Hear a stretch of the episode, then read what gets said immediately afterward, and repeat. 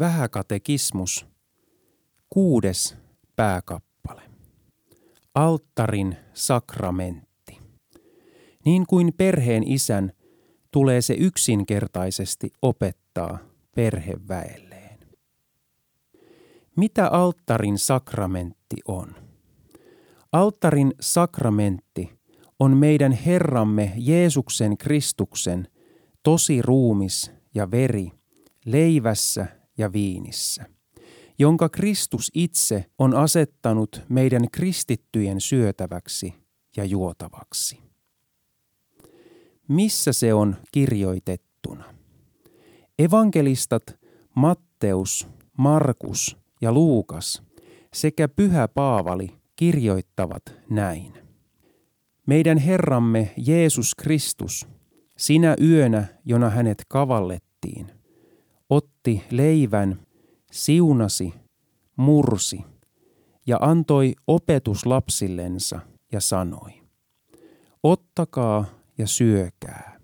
Tämä on minun ruumiini, joka teidän edestänne annetaan. Se tehkää minun muistokseni. Samoin hän otti myös maljan, kiitti ja antoi opetuslapsillensa ja sanoi, ottakaa ja juokaa tästä kaikki. Tämä malja on uusi testamentti minun veressäni, joka teidän edestänne vuodatetaan syntien anteeksi antamiseksi. Niin usein kuin te siitä juotte, tehkää se minun muistokseni. Mitä tällainen syöminen ja juominen hyödyttää? Sen osoittavat nämä sanat. Teidän edestänne annettu ja vuodatettu syntien anteeksi antamiseksi. Meille annetaan näillä sanoilla tässä sakramentissa synnit anteeksi, elämä ja autuus. Sillä missä syntien anteeksi antamus on, siellä on myös elämä ja autuus. Miten ruumiillinen syöminen ja juominen voi saada aikaan jotain näin suurta? Eivät sitä saakaan aikaan syöminen ja juominen, vaan tässä olevat sanat. Teidän edestänne annettu ja vuodatettu syntien anteeksi antamiseksi.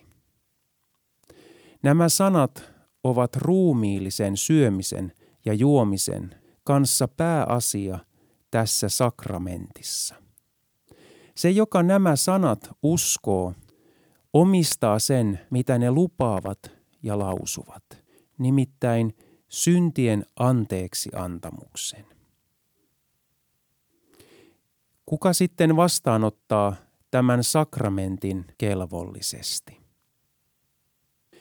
Paastoaminen ja ruumiillinen valmistautuminen ovat kyllä hyvä ulkonainen tapa, mutta todella kelvollinen ja hyvin valmistautunut on se, joka uskoo nämä sanat. Teidän edestänne annettu ja vuodatettu syntien anteeksi antamiseksi.